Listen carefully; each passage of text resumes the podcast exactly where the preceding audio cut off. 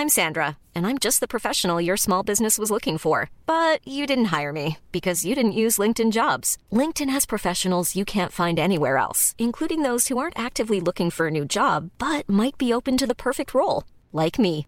In a given month, over 70% of LinkedIn users don't visit other leading job sites. So if you're not looking on LinkedIn, you'll miss out on great candidates like Sandra. Start hiring professionals like a professional. Post your free job on linkedin.com/people today. Au revoir est un podcast consacré au deuil périnatal. Le deuil périnatal, c'est le fait de perdre son bébé durant la grossesse ou quelque temps après sa naissance. Par conséquent, les épisodes de ce programme abordent des questions sensibles et douloureuses. Avec mes invités, nous parlerons notamment de fausses couches, d'interruption médicale de grossesse, de mort in utero ou encore de disparition d'un enfant de quelques jours ou quelques semaines. Assurez-vous de pouvoir écouter les épisodes dans de bonnes conditions. Et surtout n'oubliez pas, dans le mot deuil, il y a certes le D de décès, mais il y a aussi le E d'espoir ou le I qu'on retrouve dans le mot vie. Je vous souhaite une bonne écoute. J'essaie de proposer le point de vue d'un papa qui finalement est pas forcément très différent de celui d'une maman. Parce que quand je, regarde les, les témoignages que j'ai reçus, en fait, on, on vit la même chose, quoi. C'est les émotions, c'est la colère, l'injustice. Alors oui, pour, pour les mamans, il y, a, un truc un peu spécifique du rapport au corps que, que nous, on n'a pas, parce qu'effectivement, c'est compliqué parfois de garder du ventre après la grossesse alors qu'on n'a pas d'enfant à serrer dans ses bras. C'est compliqué euh, lorsqu'il y a la montée de lait et qu'on peut rien faire de ce lait malheureusement parce que l'enfant n'est plus là ou qu'il est hospitalisé dans des conditions où c'est pas possible de l'allaiter. Mais sur 95% des sujets, on, vit la même chose.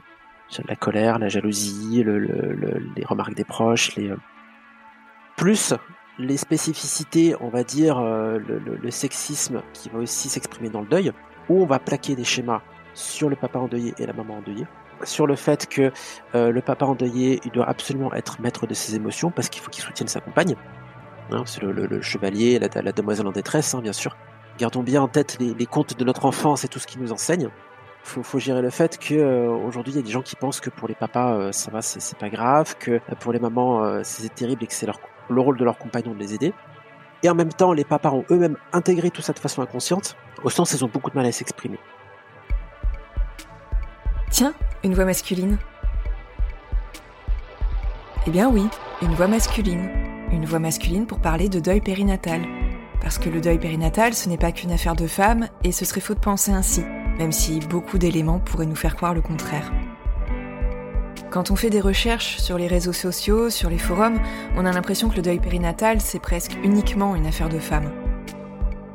L'autre jour, je regardais la liste des abonnés du compte de Revoir Podcast sur Instagram et il a fallu que je me rende à l'évidence. J'ai beau m'adresser à tout le monde, ne pas proposer un contenu estampillé 100% féminin, j'ai beau utiliser tout le temps l'écriture inclusive, eh bien 98% de mes abonnés sont des femmes. Et mon invité d'aujourd'hui a fait le même constat de son côté. Pourquoi ce silence relatif des hommes? Pourquoi cette impression qu'ils ne sont pas là? Parce que on sait qu'ils sont là, qu'ils souffrent, que la perte d'un bébé, ça les touche aussi. Pourquoi si peu d'hommes évoquent le deuil périnatal, en parlent publiquement? Alors certes, ils n'ont pas porté cet enfant. Certes, ils n'ont pas eu les saignements évocateurs de la grossesse qui s'arrête. Certes, ils n'ont pas accouché, ils n'ont pas eu de montée de lait, ni de retour de couche, ni de postpartum sans enfant. Certes, la liste est longue des différences biologiques entre hommes et femmes quand on parle de grossesse et de naissance. Mais pour autant, on ne peut pas réduire le deuil périnatal, la souffrance de dire au revoir à un enfant, à une affaire de biologie et de différences anatomiques. Alors pourquoi? Pour en discuter, on va mobiliser un concept issu de la recherche universitaire, le genre. Stop, ne prenez pas peur, ne partez pas, vous allez voir, c'est très simple. Ce concept, qui est utilisé depuis une quarantaine d'années, permet d'interroger les rapports sociaux entre les sexes, mais aussi la manière dont sont forgées les identités masculines et féminines. Bref, comme disait la grande Simone de Beauvoir dans son livre Le deuxième sexe en 1949, on ne naît pas femme, on le devient. Eh bien c'est ça le genre. À travers une approche qu'on va dire constructiviste, on s'interroge sur la manière dont la société, la culture au sens large du terme, attribue de manière privilégiée tel attribut psychologique, tel rôle ou telle activité, telle caractéristique physique, tel comportement au masculin ou au féminin, et façonne ainsi les hommes et les femmes et les rapports qu'ils entretiennent entre eux. D'ailleurs, n'oublions pas que rien n'est immuable et que d'une société ou d'une époque à l'autre, ces aspects peuvent différer, évoluer, changer radicalement. La masculinité ou la féminité, être homme ou femme ou considéré comme tel, n'a pas la même signification à toutes les époques et dans toutes les cultures, rappelle l'historienne Françoise Thébault. Ainsi, le bleu, par exemple, n'a pas toujours été la couleur associée aux petits garçons.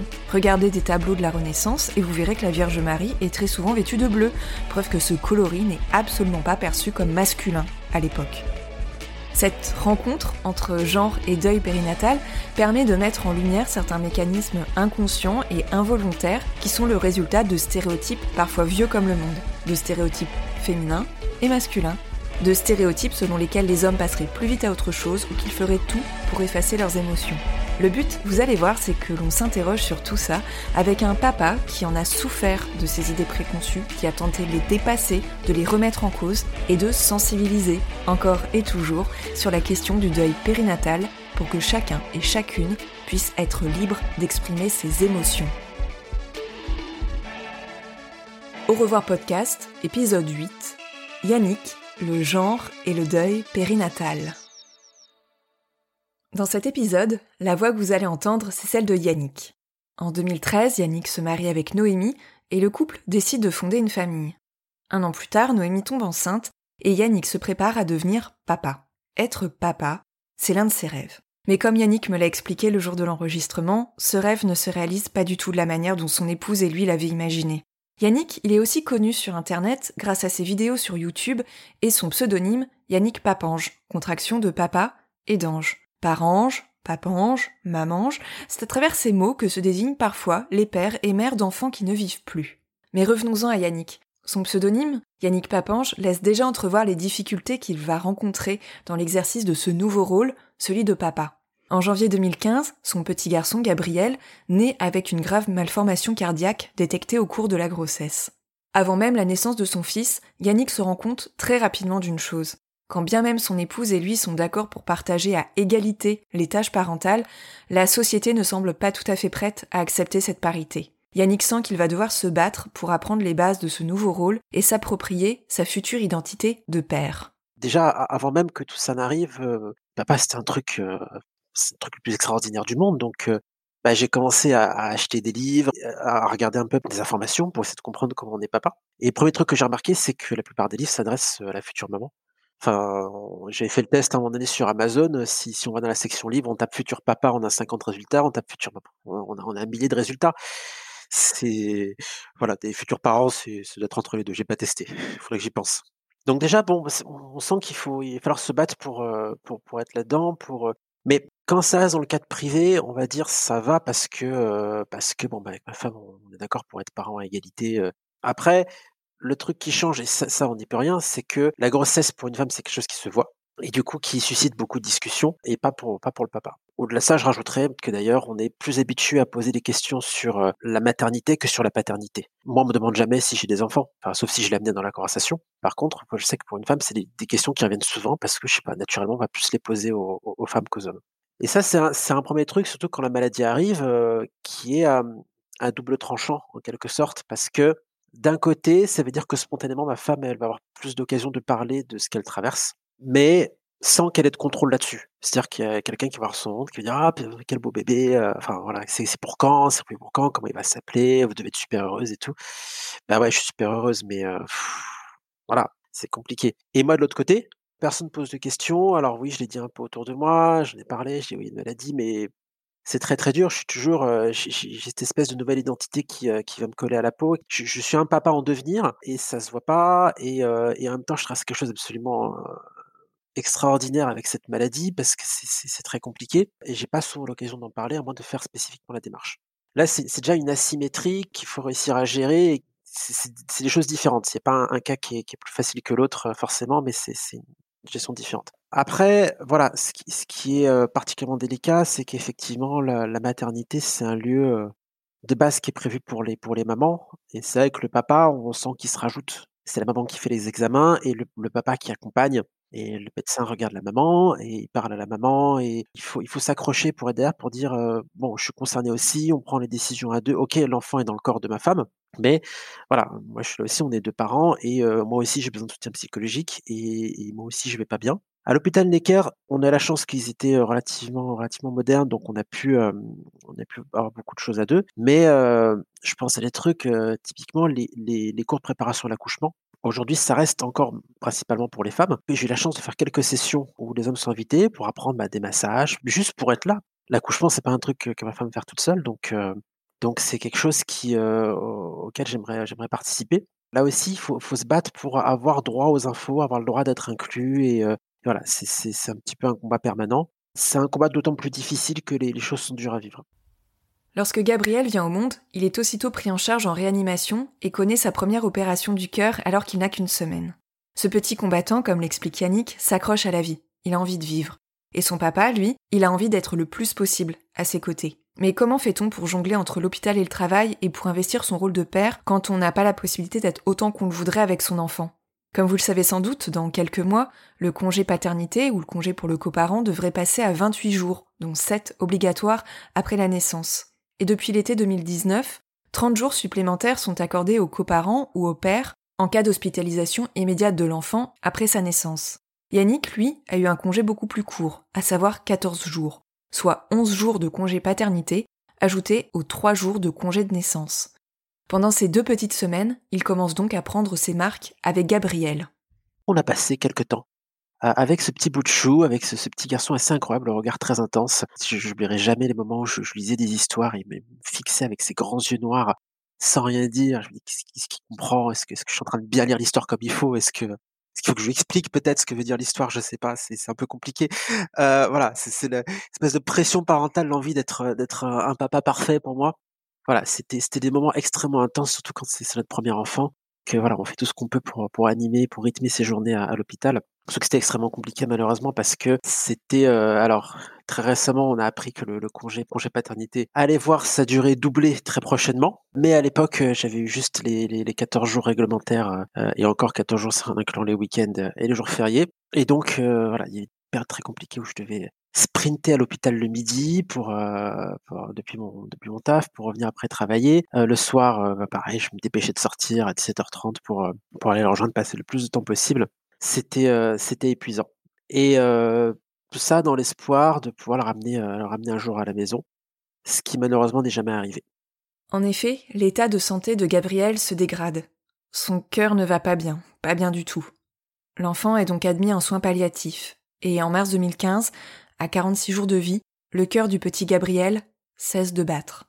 Pour Yannick et Noémie, c'est une nouvelle vie qui commence, une vie de parents sans enfants, une vie de parange. Yannick ressent le besoin de parler pour aller mieux, mais bien vite, il se rend compte que l'univers du deuil périnatal ne tient pas toujours compte des pères, de ceux qui n'ont certes pas enfanté, mais qui souffrent de la perte de leur enfant. C'est une chose d'être un peu vexé quand un médecin s'adresse à, sa femme euh, plutôt qu'à soi. Euh, c'est autre chose lorsque on se rend compte que euh, fois qu'on a perdu un enfant, que toutes les ressources sur le deuil périnatal sont produites par des femmes à 99% et s'adressent la plupart du temps aux mamans et pas et pas aux papas. C'est là d'ailleurs j'ai vraiment compris l'enjeu du, langage inclusif. Parce que quand on est du côté où on est discriminé, bah c'est là on se dit ah, tiens ouais en fait c'est pas marrant. Peu de temps après le, décès de, mon fils, j'avais contacté un, groupe de parole parce que j'ai vraiment besoin de parler. Et puis on m'a dit, bah non, c'est un groupe de parole pour les mamans.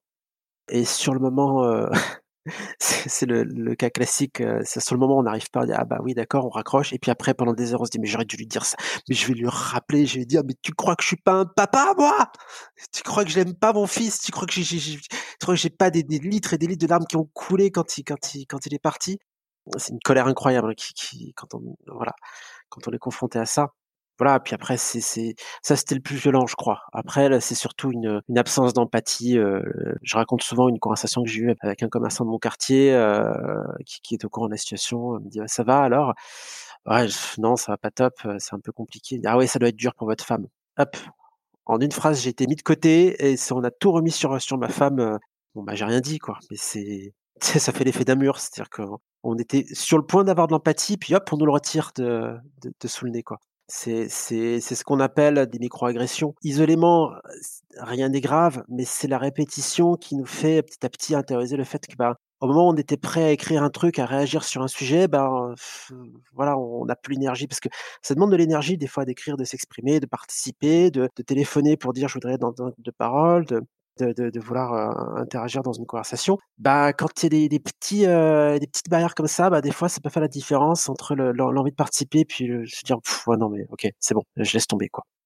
Pour reprendre l'expression de Yannick, ce sont ces micro-agressions qui, ajoutées les unes aux autres, rendent le deuil encore plus difficile et n'incitent pas les pères à prendre la parole et à se livrer autant qu'ils le voudraient. Mais alors qu'est-ce qui bloque? À quel moment en est-on arrivé à ce que les pères et leurs souffrances soient invisibilisés à ce point? C'est là que la notion de genre est tout à fait intéressante pour aborder cet aspect du deuil périnatal. Parce que même si les choses évoluent dans le bon sens, n'oublions pas que le poids des constructions sociales et des stéréotypes qui en découlent est énorme. Que ce poids pèse sur les épaules des hommes et des femmes. Ces stéréotypes, ils irriguent la société parfois depuis des siècles, et quand on pense à la masculinité et à la virilité telles qu'elles ont été échafaudées par des millénaires d'histoire, il y a quelque chose qui rend impossible toute implication émotionnelle des pères dans le deuil. L'homme, l'homme au singulier, l'homme avec un grand H, l'homme comme archétype de l'idéal viril, eh bien l'homme ne pleure pas. L'homme, dès l'Antiquité, c'est celui qui est le maître de ses émotions et de ses sentiments. L'homme, c'est l'inverse de la femme, en mieux, puisque la différence entre les sexes est historiquement articulée autour de l'idée de hiérarchie. La femme est perçue comme faible, impulsive, elle ne maîtrise pas du tout ses émotions. Alors que l'homme, lui, c'est le pilier, c'est la force. Il se tait et souffre en silence tout en soutenant son épouse, c'est ce qu'on lui demande. Vous allez me dire, oui mais moi je suis un homme et je pleure. Oui, mais mon compagnon, il adore parler de notre bébé décédé avec émotion et il verse même une petite larme. Je me permettrai juste de dire ceci. Oui, bien sûr, parce que l'homme dont je parle, l'homme au singulier, c'est un idéal théorique qui n'existe pas. Et bien souvent, il y a une différence, en tout cas de plus en plus marquée actuellement, entre cet homme idéal et les pratiques des hommes. Malgré tout, il faut avoir à l'esprit que ça demande une sacrée volonté d'aller à rebours de ce que la société, dans sa grande majorité, attend de nous et de se détacher des stéréotypes qui ont pu irriguer tous les aspects de notre éducation. Car faites un tour sur un forum lié au deuil périnatal et vous vous rendrez compte que bien souvent, ce sont les vieux schémas qui sont reproduits. Il y a les femmes qui évoquent leurs émotions, leur tristesse, leur colère, et les hommes, bah, souvent on ne les voit pas beaucoup. Mais revenons-en à Yannick. Accepter ce besoin d'exprimer ses émotions, ce qui reviendrait en fait à accepter une part de sa personnalité traditionnellement perçue comme féminine, et même dévalorisée, l'a amené à s'interroger sur son identité d'homme. Ça a été l'occasion d'un développement personnel assez important pour moi. Voilà, sur la question, euh, question du genre. Je me suis posé des questions, honnêtement. Je me suis dit à un moment donné, j'ai tellement de traits de caractère qui, dans les stéréotypes, sont habituellement associés aux femmes. Je me suis dit, est-ce que, est-ce qu'en fait, peut-être que je suis transgenre ou quelque chose comme ça? Bon, aujourd'hui, à l'heure actuelle, à 99% je pense que la réponse est non. Ce serait pas grave si enfin voilà, c'est pas je cherche pas impérativement à avoir une réponse nette et définitive, mais je me suis rendu compte à quel point le poids des stéréotypes m'a fait douter de moi-même, de me dire: «En fait, c'est vraiment bizarre que j'agisse à rebours des stéréotypes».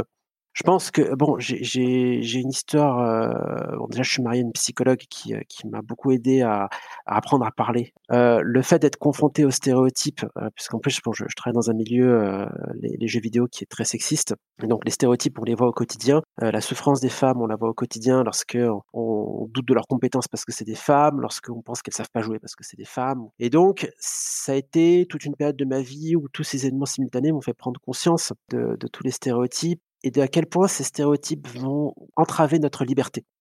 Parce qu'au final, c'est ça, les stéréotypes, c'est juste ça. C'est que c'est à un moment donné, il y a quelqu'un qui voudrait faire quelque chose et on lui dit non, on lui met des barrières plus ou moins directes à cause de son, de son genre ou de son sexe ou de son origine ethnique ou, ou, religieuse. Et en fait, si on, si on gommait tout ça, bah, chacun serait libre de faire, de faire ce qu'il ou elle veut. Et, alors les arguments, quand il y a eu les, questions d'allonger le congé paternité, c'était hallucinant, quoi. De se dire que oh là là, les, euh, les, les, mères sont des fragiles, maintenant elles ont besoin que, que le papa vienne s'occuper de l'enfant avec elles parce que c'est trop dur. Euh, de mon temps, euh, moi j'étais toute seule, je me suis occupée de six gamins. On croit, rêver, quoi. C'est des trucs, des gens qui se complaisent dans l'idée qu'il faut que l'homme le, l'homme soit au travail et la femme à la maison à s'occuper des enfants, au point où c'est même plus un, un choix envisageable pour eux de faire autrement C'est-à-dire qu'un père un père au foyer, c'est pas, pas envisageable, c'est source de moqueries, c'est ridiculisé, et on va freiner les avancées sociales qui juste permettraient plus de liberté et c'est ça qui me choque énormément aujourd'hui en tant que en tant qu'homme. C'est pour ça aussi d'ailleurs qu'au final, je je me déclare comme féministe ou au sens en fait, c'est juste gommer des stéréotypes liés au genre pour permettre à tout le monde d'être libre, y compris aux hommes et que oui, j'ai pas envie qu'on me colle cette image d'homme viril, heu, je je le podcast, il y a pas la caméra, mais je suis pas musclé. J'ai la barbe, voilà, c'est un choix. J'ai choisi de me laisser pousser la barbe, j'ai les cheveux courts, voilà, mais il m'arrive de porter, en cette période de covid, il m'arrive de porter un masque à fleurs parce que parce que j'aime bien les masques à fleurs, je trouve ça ça sympa et et voilà, c'est tout ça et en fait, si on gomme les stéréotypes, on est tous plus libres plus libres et heu et et on peut s'investir dans le rôle qu'on veut et s'il y a des des hommes qui veulent s'investir dans le rôle de papa, bah, ils auront pas à subir, le les discriminations, notamment au travail. Voilà, hein, aujourd'hui, lorsque lorsqu'il y a un enfant un enfant malade, bah, on va demander à la maman de s'absenter de son travail plutôt qu'au papa pour aller s'en occuper. Un papa qui rentre plus tôt du travail pour aller s'occuper de son enfant, pour aller le chercher à l'école, bah, c'est bizarre. J'ai la chance de pas avoir subir ça dans dans mon équipe actuelle, hein, on me laisse avoir des horaires libres et et aujourd'hui, c'est aussi une des raisons pour laquelle j'affirme, heu, fièrement mon rôle de papa et ma virilité en tant que papa, heu, c'est pour renverser ce modèle. La virilité, c'est dans la définition exacte, c'est ce qui fait qu'on est un homme, en fait et ce qui fait qu'on est un homme, bah, c'est pas c'est pas les muscles, c'est pas, heu, la bière et le foot, c'est, c'est juste ce dont on est fier en tant qu'homme et moi, je suis fier de quoi? Je suis fier d'être papa. En décembre 2016, Yannick et son épouse accueillent un nouveau bébé, une petite fille, Ariane.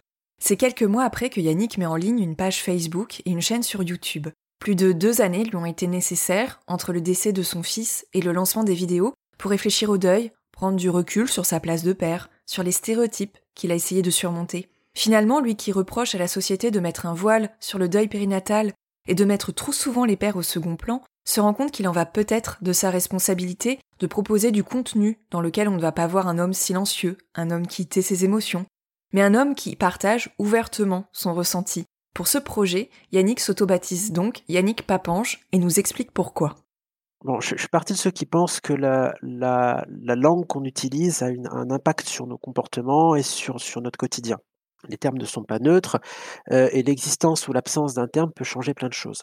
Dans ce domaine-là, je pense qu'il est important déjà d'avoir un terme pour nommer une situation Papange, mamange, c'est des situations familiales, il y a des épreuves dont on a envie de parler à un moment donné et d'avoir un terme pour en parler, ça permet de donner réalité à ces choses et de d'en parler plus facilement parce que ça ça ça rend le langage plus plus fluide. L'autre point qui est extrêmement important et c'est pour ça que j'ai appelé ma page, heu et ma chaîne Yannick Papange, c'est que dans un monde de technologie, bah, on recherche les choses par mots-clés. Quand on n'a pas de mots-clés, bah, c'est compliqué. On, a tous déjà fait une recherche Google sur un truc, on sait plus tout à fait comment ça s'appelle. Alors on commence à faire une phrase alambiquée pour dire le, le machin qui, voilà.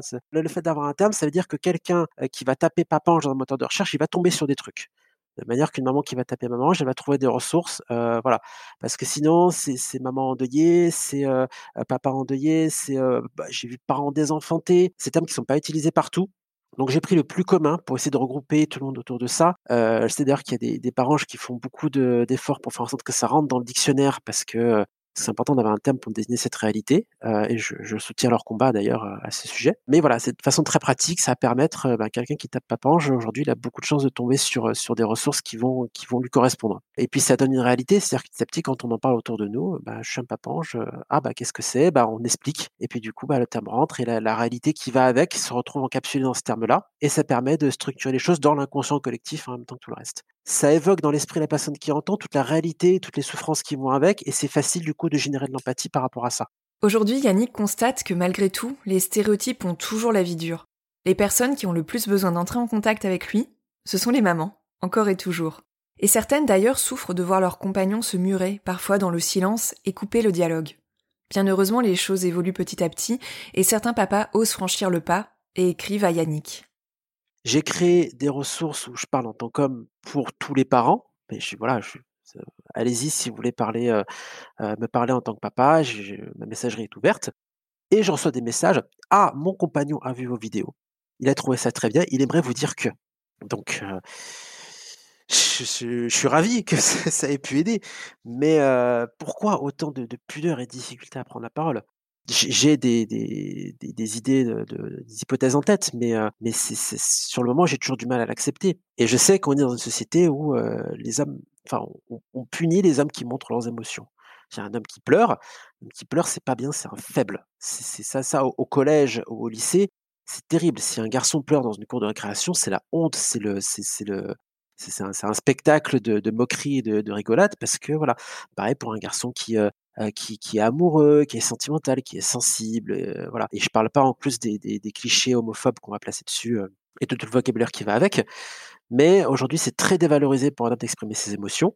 Et faire une confidence, ben, quand on a perdu un enfant, on pleure. homme ou femme, peu importe, ou, non binaire ou quoi, on, pleure dans tous les cas. Et ça, faut l'accepter il faut accompagner les gens là-dedans et, et pas, pas les bloquer là-dedans.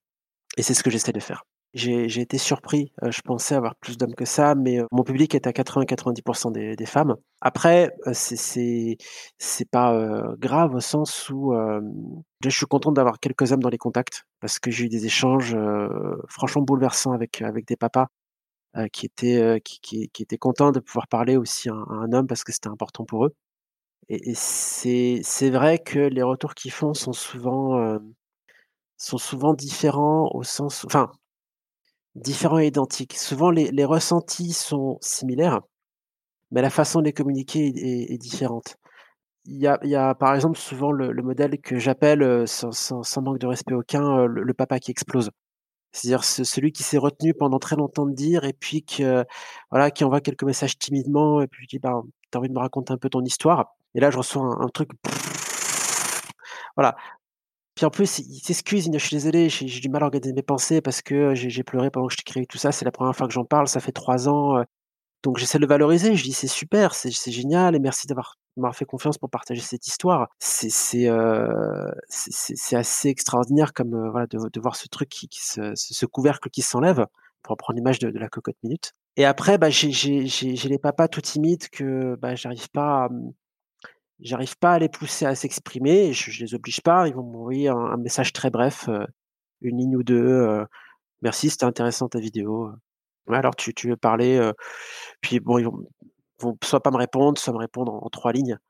Mais bon, en tout cas, quand quand ils expriment vraiment le fond de leurs pensées, c'est là qu'on voit à quel point ces stéréotypes sont sont abjects. C'est qu'en fait, ils ressentent la même chose, quoi c'est qu'eux aussi ils sont en colère de voir un, papa dans la rue qui a l'air tout heureux avec son, petit garçon, sa petite fille. Euh, eux aussi, ils ont, ils ont peur du regard des autres. Eux aussi, ils sont angoissés à l'idée d'avoir un nouvel enfant. Euh. Enfin voilà, c'est en effet la, même chose, des mêmes sentiments. Et ce qui va être différent, c'est le regard que plaque la société sur nous et le regard qu'on plaque aussi sur nous-mêmes, en fait. Je veux dire, on, peut euh, tous ressentir de, de, de, la tristesse, mais là où une femme aura plus été habituée à laisser couler les larmes, un homme aura plus le réflexe de se, de, de se retenir mais au final, la tristesse, c'est la même parce qu'on on est tous, très attachés à notre enfant. Heu, je je connais aucun homme qui n'ait pas été bouleversé par, par le décès de son enfant et l'épreuve de deuil qui arrive derrière, pour moi, elle est elle est universelle. Le deuil, c'est une réaction, c'est programmé biologiquement. C'est-à-dire que, dans l'évolution, il a fallu qu'à un moment donné, il y ait un mécanisme qui fait qu'on est profondément attaché à notre progéniture parce que nos enfants portent nos gènes.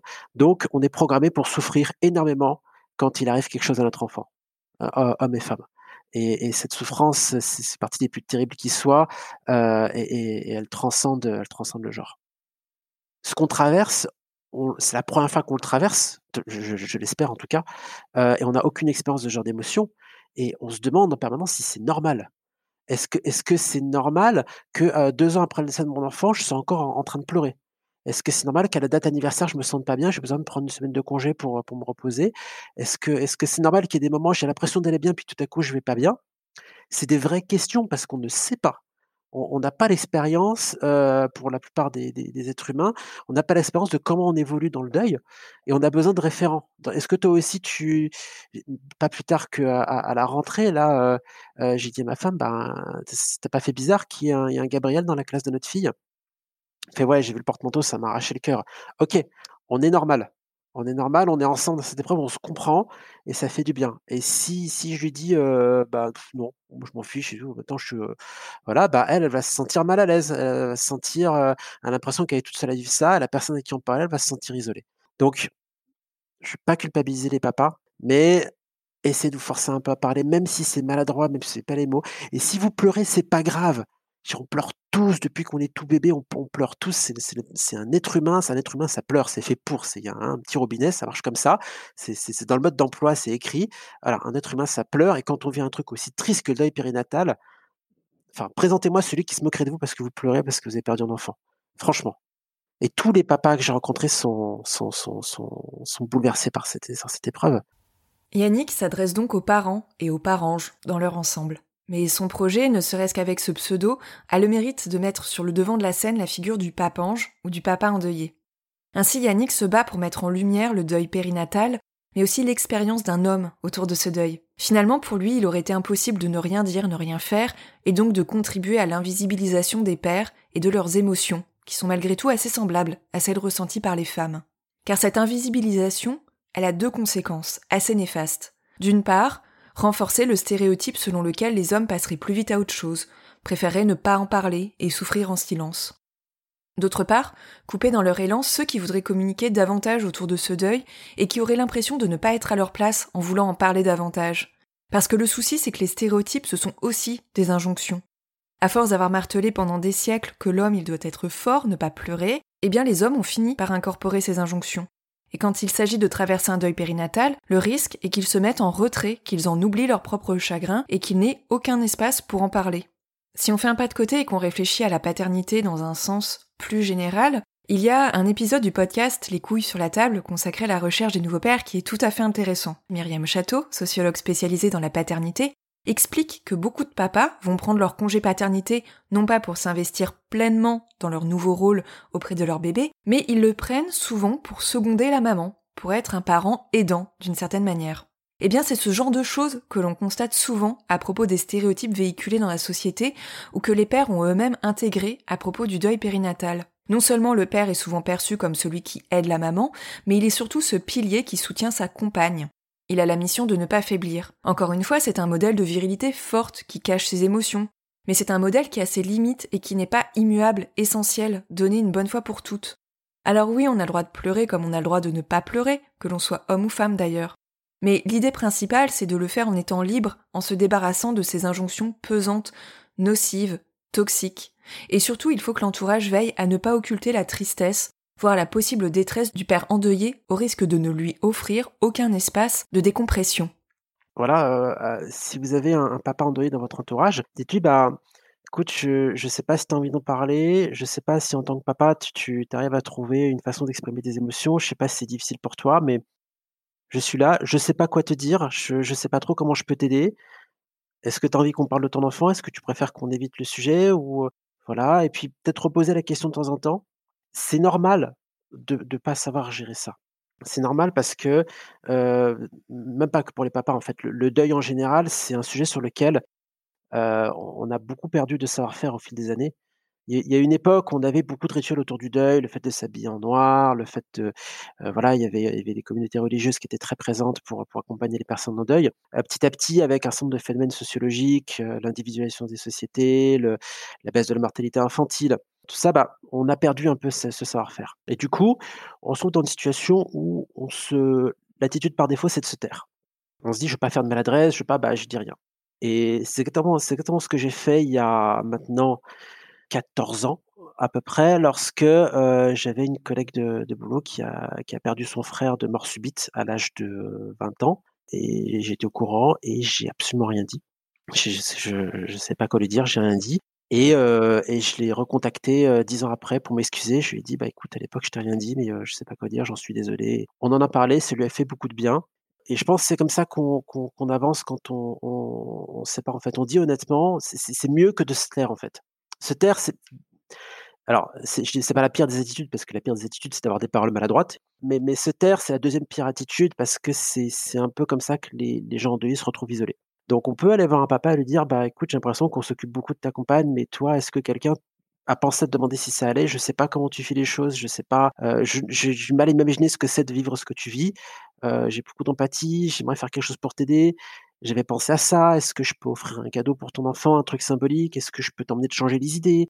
est-ce que tu as envie de faire un tour? Est-ce que tu as envie de parler autre chose? Est-ce que tu voilà. Des fois, ça marchera pas parce que la personne n'aura pas envie de répondre, sera pas sûre de ses propres émotions mais on se souvient. On se souvient. Je me souviens très précisément dans tous mes proches de qui a fait un pas vers nous et qui ne l'a pas fait. Sans jeter la pierre, hein, c'est pas le but, c'est pas de juger. Je sais qu'il y a des personnes sur qui je peux compter, à, qui je peux parler, et il y a des personnes à qui j'ai rien dit. Euh, j'avais une amie qui m'envoyait un message tous les mois à la journée anniversaire, euh, euh, et puis bah au début je répondais un peu évasivement parce que j'avais la flemme, j'étais pas bien. Et puis bah en fait ça me faisait du bien. Je sais qu'il y a quelqu'un qui pensait à moi. Voilà, si j'ai qu'un seul conseil à donner, c'est celui-là, c'est parler. Dites honnêtement. Si vous savez pas quoi dire, dites-le. La personne endeuillée vous expliquera peut-être ce dont elle a besoin et vous pouvez pas faire de mal en posant des questions. Comme je vous l'ai déjà dit en introduction, on ne naît pas femme, on le devient, estimait Simone de Beauvoir. Réfléchir au deuil périnatal et au genre, au rapport qu'hommes et femmes entretiennent avec ce deuil si particulier, au lien qu'il et elle gardent avec le bébé décédé, cela revient à élargir la portée de cette célèbre phrase. On ne naît pas mère, ni père, on le devient. On le devient pendant la grossesse, en se projetant, puis au moment de la naissance. On continue de l'être, mais d'une manière très particulière, après le décès de l'enfant. Anne-Sophie Giraud est chercheuse en anthropologie de la parenté. Elle a travaillé notamment sur ce qu'elle appelle les périparents, celles et ceux qui recherchent un statut spécifique après une mort périnatale, et elle montre que ce statut se traduit par la création de rites, de pratiques, par le fait que l'on continue de remplir des fonctions parentales vis-à-vis de cet enfant qui n'est plus. Mais cette fois-ci, la protection, l'affection par exemple, se traduisent d'une autre manière, en allant fleurir une tombe, à une date anniversaire par exemple. J'ai donc demandé à Yannick ce que c'était pour lui d'être un papa de deux enfants dont l'un n'est plus vivant. Comment s'approprie-t-on cette identité si complexe? C'est, euh, c'est une des grandes quêtes dans, le début du deuil, c'est se constituer une identité. En fait, on est, on est parents sans enfant, en fait, euh, avec un enfant qui n'est plus là.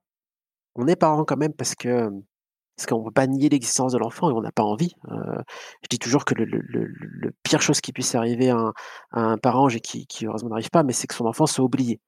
Euh, voilà, en tout cas, c'est la pire insulte qu'on puisse le faire, c'est de nier l'existence de son enfant. Et il y a beaucoup de parents qui ont peur d'oublier leur enfant, et je vous rassure, ça n'arrive jamais. On, le garde toujours dans notre cœur. Mais euh, du coup, c'est une paternité particulière parce que il faut trouver un moyen de la nourrir sans la présence de l'enfant. C'est là qu'interviennent les rituels, qu'interviennent les symboles, qui aident à créer ce, lien invisible, ce, lien malgré, euh, malgré l'absence. Euh, ça prend la forme de, photos, euh, d'albums photos, ça prend la forme de tatouages, de, bijoux gravés, d'une petite bougie dans un, dans un coin secret, d'une, caisse à souvenirs, de, voilà, d'une boîte à empreintes, de, tous ces petits éléments qui, qui vont me dire, OK, je, suis, je suis un parent, j'ai fait ce qu'il y avait de mieux pour mon enfant, je construis mon identité de parent et c'est ça qu'un parent fait bah, dans ces circonstances. C'est ça qui va donner du, du, de la matière à cette, cette parentalité un peu particulière. Aujourd'hui, je continue à avoir des rituels autour du fait euh, d'aller sur la tombe de mon fils, d'aller déposer des, des, petits cadeaux, de lui souhaiter ses anniversaires de, euh, de naissance et de décès d'une façon un peu particulière. Mais euh, je ne pourrais pas me passer de cette identité parce que je peux pas nier le fait que je suis, je suis un papa et comme tout parent, je fais le mieux pour mon enfant étant donné les circonstances. On a tous des vécus différents et bah, des fois, des fois, on a un enfant qui est loin de chez soi parce qu'il est parti étudier à l'étranger, par exemple. Bah, on fait de notre mieux étant donné les circonstances. On va passer un coup de fil, je sais pas, envoyer de l'argent, faire quelque chose, avoir des petites attentions. Quand on a un enfant qui est handicapé, bah, on fait notre mieux étant donné les circonstances, étant donné les handicaps. Bah, quand on a un enfant décédé, c'est pareil. Ça réduit beaucoup les possibilités, mais dans le petit espace de manœuvre qu'on a, ben, en fait, on peut trouver des petites idées. Euh, voilà, et c'est pas pour rien si aujourd'hui j'ai des, tatouages assez imposants euh, sur mon corps, c'est pour dire, bah, hey, je suis papa et je le montre, même si mon enfant, je peux pas le montrer en tant que tel. Euh, j'ai une photo de mon fils sur mon fond d'écran de téléphone parce que bah voilà, c'est un papa, ça met les photos de son enfant sur, sur les fonds d'écran. Ça me paraît un truc que les papas font. Et souvent, j'invite les, parents, surtout au tout début de, de deuil, à essayer de trouver cette des éléments pour forger cette, euh, identité ce lien.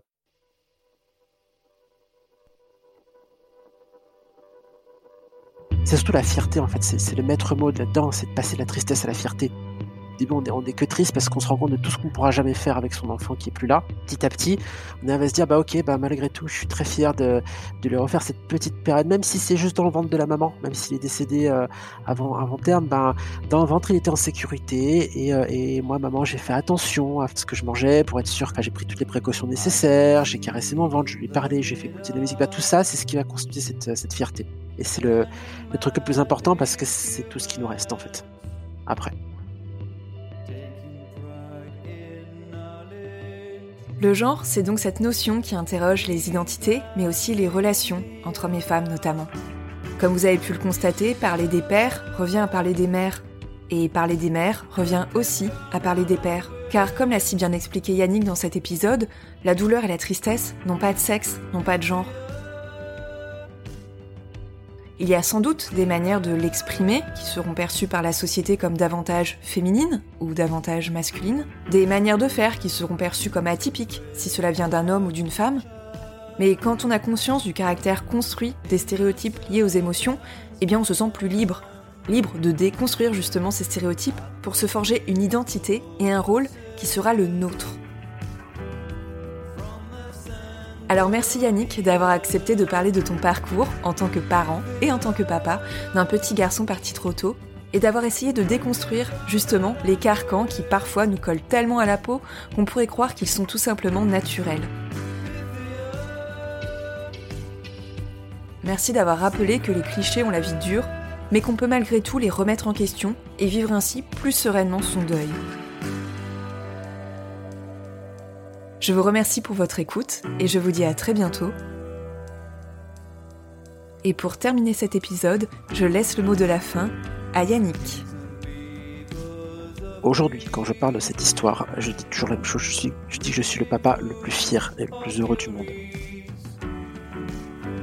Enfin, c'est une expérience qui, a qui réveillé une en moi et, et, aujourd'hui l'amour euh, l'amour qui entre ma fille et moi, euh, et aussi entre mon fils et moi, parce qu'il existe toujours, euh, je le savoure au maximum. Et, euh, voilà, j'ai réussi à trouver la place de papa dans cette famille un peu spéciale.